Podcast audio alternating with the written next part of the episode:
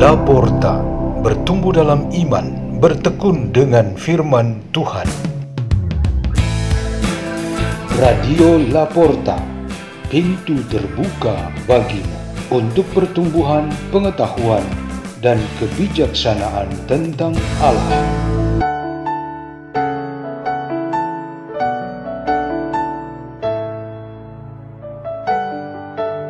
Bacaan dan Renungan Sabda Tuhan Hari Rabu Pekan Biasa kelima 9 Februari 2022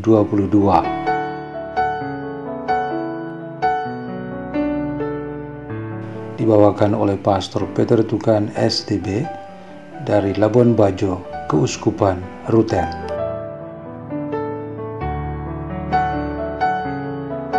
Dari Injil Markus bab 7 ayat 14 sampai 23 pada suatu hari Yesus memanggil orang banyak dan berkata kepada mereka, Dengarkanlah aku dan camkanlah ini, apa pun dari luar yang masuk ke dalam seseorang tidak dapat menajiskan dia, tetapi apa yang keluar dari seseorang itulah yang menajiskannya. Barang siapa bertelinga untuk mendengar hendaklah ia mendengar.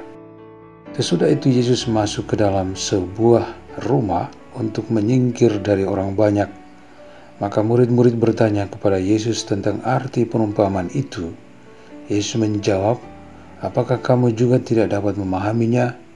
Camkanlah, segala sesuatu yang dari luar masuk ke dalam seseorang tidak dapat menajiskan dia, karena tidak masuk ke dalam hati tetapi ke dalam perutnya, lalu dibuang di jamban. Dengan demikian Yesus menyatakan semua makanan halal.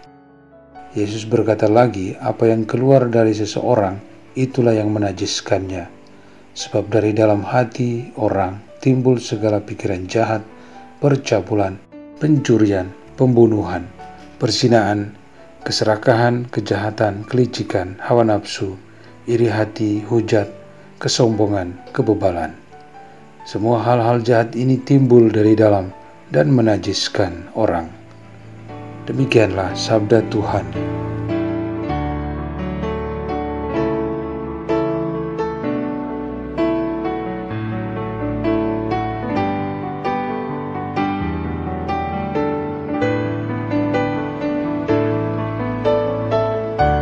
Renungan kita pada hari ini bertema pembaharuan hati. Ada sepasang suami istri dalam satu tahun terakhir hidup dalam konflik dan sepertinya tidak ada tanda berhenti.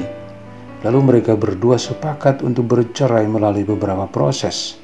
Salah satunya ialah mereka berdua bertemu pastor paroki untuk meminta pendapatnya. Masing-masing menyampaikan pendirian dan alasannya untuk bercerai. Menurutnya keputusan itu sudah bulat. Kepentingan diri sendiri masing-masing sangat kuat dan bagi pastor ini adalah contoh dua hati yang lama. Maka sang pastor memiliki tugas amat penting untuk mengubah hati yang lama itu menjadi hati yang baru. Setelah memberi pendapat dan nasihatnya, pastor mempersilahkan masing-masingnya untuk adorasi di depan sakramen Maha Kudus. Di dalam gereja mereka duduk berjauhan untuk berdoa. Sekitar satu jam berlalu, mereka kembali bertemu pastor di kantornya. Masing-masing menyampaikan bahwa ia sadar akan kesalahan dan kesombongannya ia berniat mengampuni pasangannya. Ia memutuskan untuk tidak bercerai.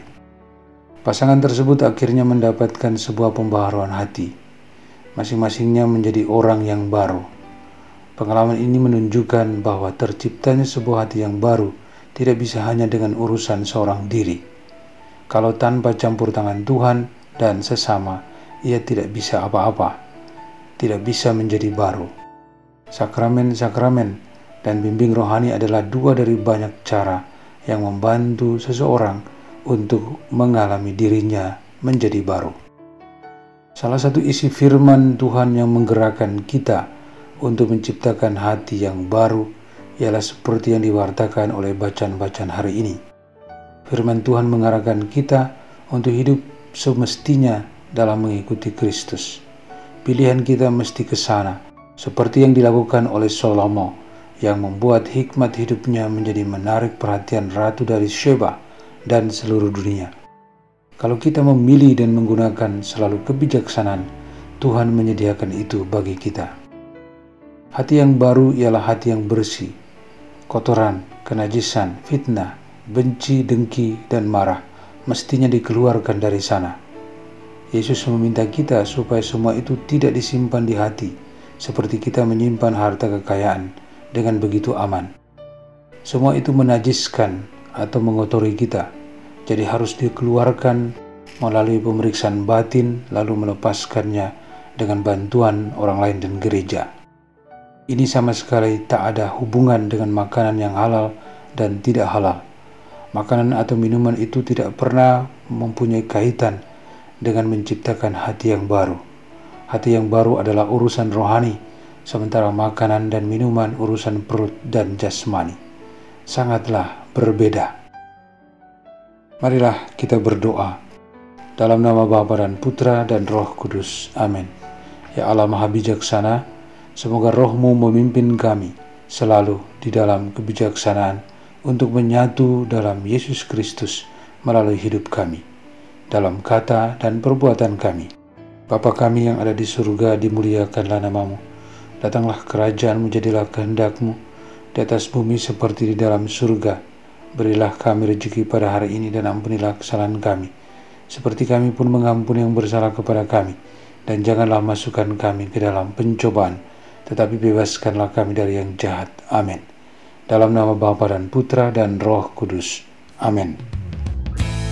Radio Laporta, pintu terbuka bagimu.